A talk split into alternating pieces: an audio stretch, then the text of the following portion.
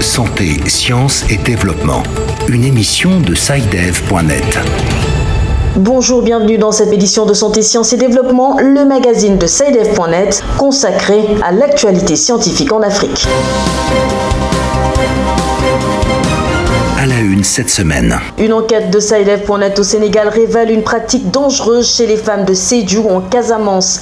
Dans cette localité, les femmes ont l'habitude de s'introduire des mixtures de feuilles de tabac dans les parties intimes pour éprouver du plaisir ou soigner diverses affections. Les médecins dénoncent une pratique dangereuse susceptible de favoriser le cancer. C'est le sujet de notre grand reportage cette semaine.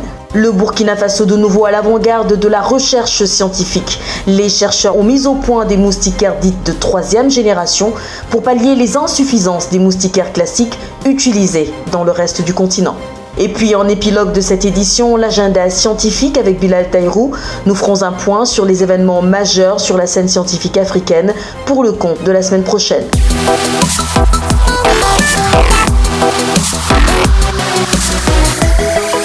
Nous ouvrons ce magazine avec des informations clés du monde de la santé en Afrique. C'est à vous, Hamzat Fassassi. Science Express. Selon l'Organisation mondiale de la santé, des études menées dans 49 pays entre 2004 et 2019 montrent que la résistance aux médicaments anti-VIH est en augmentation dans le monde. Cependant, l'Afrique pourrait être la plus durement touchée car elle compte 70% de la population mondiale vivant avec le VIH et 66% de toutes les nouvelles infections. Selon l'OMS, cette résistance pourrait être inversée les progrès importants réalisés dans la lutte contre le virus à l'échelle du continent. L'administration américaine de la santé a annoncé jeudi 19 décembre avoir approuvé le vaccin contre Ebola produit par la compagnie pharmaceutique Merck. Le vaccin Hervébo a servi à l'Organisation mondiale de la santé de vaccin expérimental entre 2014 et 2016 dans la lutte contre les foyers de l'épidémie dans des pays d'Afrique de l'Ouest. Hervébo est le premier vaccin autorisé par la FDA, la Food and Drug Administration, contre la fièvre hémorragique Ebola, dont un important foyer s'est déclaré en 2018 dans l'est de la République démocratique du Congo. Mustafa Midjiyawa, le ministre togolais de la Santé, est le nouveau président du conseil d'administration du Centre africain de contrôle et de prévention des maladies, CDC Africa, une institution de l'Union africaine. Le fonctionnaire togolais a été élu au début du mois pour un mandat de trois ans à Addis Abeba en Éthiopie lors de la sixième réunion du conseil d'administration de l'organisation. La lutte contre le paludisme vient de connaître une nouvelle avancée au Burkina Faso. L'Institut de recherche et de formation sur le paludisme vient de mettre au point de nouveaux types de moustiquaires dites de troisième génération. Testées avec succès en laboratoire, elles sont en expérimentation dans les régions de l'ouest et du sud-ouest du pays. À Ouagadougou, la correspondance d'Abdelaziz Nabaloum. Selon les chercheurs du Centre national de recherche et de formation sur le paludisme, les moustiquaires conventionnels utilisés dans cette partie du pays montrent de plus en plus leur inefficacité. Dr Moussa Gelbego, chercheur au Centre national de recherche et de formation sur le paludisme. On a collecté des moustiquaires standards, c'est-à-dire conventionnels qu'on distribuait avant. On a essayé de tester pour voir est-ce que ces moustiquaires-là sont encore efficaces dans ces zones qu'on a citées. Les résultats ont montré que même si les moustiquaires sont neufs, c'est-à-dire on vient d'enlever de l'emballage, la mortalité était inférieure à 30%, ce qui est très peu par rapport au standard de l'OMS qui veut qu'il y ait 95-97% de moustiques qui doivent mourir. C'est pourquoi dans les laboratoires du Centre national de recherche et de formation sur le paludisme, les moustiquaires dits de troisième génération ont été mis au point. Dr Adama Gansani, directeur du Centre national de recherche et de formation sur le paludisme. Au laboratoire, les études ont quand on mettait des moustiques en contact avec ces matériaux de deux insecticides, l'efficacité était meilleure comparée à un moustiquaire qui était imprégné d'un seul insecticide. En 2012, le Burkina Faso a enregistré près de 12 millions de cas de paludisme avec 4000 décès, dont 60% d'enfants de moins de 5 ans. Cette nouvelle stratégie de lutte sonne comme un espoir d'éradication de la maladie pour des millions de Burkinabés. Abdel Aziz Navaloum, pour Santé, Sciences et Développement. Nouvelle technologie. Tous les Togolais qui le souhaitent devraient bientôt disposer d'un carnet de santé numérique. L'application dénommée Kondik Balin, littéralement carnet de santé, est actuellement en phase d'essai. Elle a remporté le premier prix au concours Togo Innovation Challenge le mois dernier. Des précisions avec Antoine Afano à Lomé. Actuellement en phase expérimentale, l'application Kondik Ballet, traduction de carnet de santé en langue locale et a pris forme dans l'esprit d'Yvon Koudam, analyste programmeur. Kondik Ballet, c'est une application qui permet déjà aux patients d'avoir un historique complet de ses antécédents médicaux. Ça permet également au corps médical de faire un bon suivi de leurs patients et le patient, à son tour, peut commander et se faire livrer des produits pharmaceutiques. Kondik Ballet intègre également la téléconsultation offrant la possibilité aux patients résidant dans des déserts médicaux de communiquer avec un médecin en ligne. Mais face au faible taux de couverture d'Internet, estimé à 20% environ au Togo, le jeune tech entrepreneur a dû adapter son appli. Nous avons pensé à un canal USSD où le patient peut directement à l'aide de son téléphone basique, même si c'est pas un smartphone, accéder à la plateforme Condic Balin. Par exemple, étoile 999 dièse, il peut interagir avec. L'application pour l'heure n'est pas encore mise à la disposition de la population Yvon Koudam est à la recherche de financement. L'application est également programmée pour envoyer des notifications aux patients aux heures de prise des médicaments. Antoine Afanou Alomé pour Santé, Sciences et Développement. L'économétrie, c'est l'utilisation des mathématiques et de la statistique euh, dans les analyses. Il y a plusieurs gens qui disent qu'ils ont, euh, ont été harcelés par leurs professeurs. Les scientifiques auront fait leur travail, à produit du savoir format. Le grand format de cette semaine nous emmène à Sédhiou, une ville de la Casamance située à 734 km de Dakar, la capitale sénégalaise. Dans cette localité, des femmes introduisent une poudre à base de feuilles de tabac dans leur partie intime pour décupler le plaisir sexuel ou se soigner de divers types d'affections. Une pratique très dangereuse qui n'est pas sans risque pour leur santé. Reportage à Sédhiou de Raphaël Djamessi.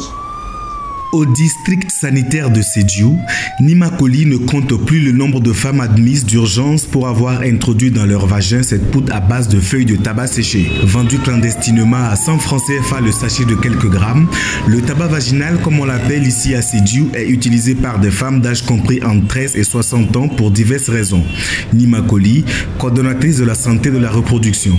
Les motifs d'utilisation, on peut dire que c'est l'infertilité, c'est le traitement des gestes, c'est un traitement local de douleur quelconque. Et aussi, c'est utilisé pour avoir une satisfaction sexuelle ou pour augmenter le plaisir sexuel. Bien qu'aucune étude scientifique n'ait encore été réalisée sur le produit, les spécialistes de santé craignent que son usage ne puisse causer le développement de plusieurs maladies et même des lésions cancéreuses. Docteur Abdoulaye Diop, gynécologue obstétricien dans une clinique à Dakar. Le tabac tue, ça tout le monde le sait, mais mettre le tabac à l'intérieur du vagin, ça, ça devient carrément suicidaire. En dehors du Sénégal, des pratiques du même genre existent dans plusieurs autres pays africains comme le Togo, la Côte d'Ivoire ou encore le Cameroun, où les femmes utilisent des produits pour rétrécir le vagin ou décupler le plaisir sexuel. Des habitudes contre lesquelles il est urgent, selon Dr Abdoulaye Diop, de sensibiliser non seulement les femmes, mais aussi les hommes. Raphaël Djamessi, Sédiou, Santé, Sciences et Développement. Et c'est l'heure de passer à votre rubrique préférée, celle qui vous permet d'interagir avec la rédaction, les chercheurs et les experts pour poser des questions relatives à diverses disciplines scientifiques.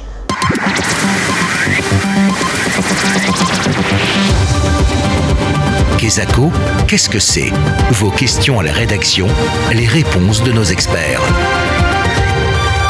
Deux destinations en vue cette semaine, Paris et Kinshasa. Bonjour, je suis Christelle Boma depuis la ville de Kinshasa. Je suis étudiante. J'entends parler du nucléaire. Personnellement, je le conçois comme une bombe atomique, mais euh, j'apprends qu'il y a une partie de la médecine qui fait intervenir euh, le nucléaire. Quel est le rôle du nucléaire dans la médecine? Quel est son apport dans la médecine? Parce que une chose qui est considérée comme une bombe et qui intervient dans l'électricité, je ne sais pas qu'est-ce qu'elle vient faire dans la médecine. Inutile d'insister sur le fait qu'il s'agit là d'une question importante. En effet, il est vrai que le nucléaire évoque pour beaucoup l'arme atomique, même si depuis quelques décennies, il nous fait davantage penser à l'énergie électrique. Alors comment peut-on manipuler cette technologie en dehors du champ militaire et de l'électricité sans risque d'irradiation ou d'accident majeur? La France est l'un des plus grands producteurs d'énergie nucléaire avec une forte capacité en la matière et c'est tout naturellement que nous rejoignons donc tout de suite notre correspondant à Paris, William Goussanou. Bonjour William. Bonjour Sylvie, bonjour à tous. William, le sujet de l'utilisation du nucléaire dans le civil est dense, voire très dense. Comment euh, en est-on arrivé euh, à faire d'un moyen de destruction massive un moyen, euh, disons, de subsistance pour l'humanité? Soyez rassurés Sylvie, on peut aujourd'hui se servir de la technologie nucléaire sans devoir actionner le fameux bouton. Les applications ont depuis longtemps quitté la sphère purement militaire. Pour prendre un exemple qui nous concerne tous, cette technologie est devenue incontournable dans les hôpitaux et aide les médecins à sauver quotidiennement des milliers de vies. Et le nucléaire possède également bien d'autres applications que je vous invite à découvrir avec Stéphane Madou, ingénieur en génie nucléaire et responsable de projet à l'Agence française de développement. En injectant aux patients des radionucléides, il est possible de faire aussi bien du diagnostic de nombreuses maladies, par imagerie notamment, et du traitement en détruisant des cellules cancéreuses. Les techniques évoluent constamment en optimisant la dose reçue sur tout le volume tumoral et en protégeant au maximum les tissus sains. Le nucléaire peut contribuer aussi à la lutte contre la mouche CC en rendant infertiles les jeunes mouches mâles élevées en masse. Les techniques nucléaires permettent de dater les éléments, notamment des fossiles, des peintures rupestres et plein d'autres choses. Ainsi, dans le domaine de l'art, elles aident notamment à distinguer le vrai du faux. En matière agricole, les techniques nucléaires apportent des contributions dans la production et la consommation. Elles sont utiles pour améliorer la fertilité des sols, mettre au point de nouvelles variétés de plantes par mutation qui répondent aux besoins des populations et présentent une résistance notamment à la salinité des sols et aux insectes ravageurs. Le nucléaire contribue aussi à améliorer le traitement des aliments. L'ionisation d'aliments frais prolonge leur durée de conservation et améliore les possibilités de stockage et de transport. Elle permet aussi de protéger des insectes, détruire les parasites, différer la maturation du produit.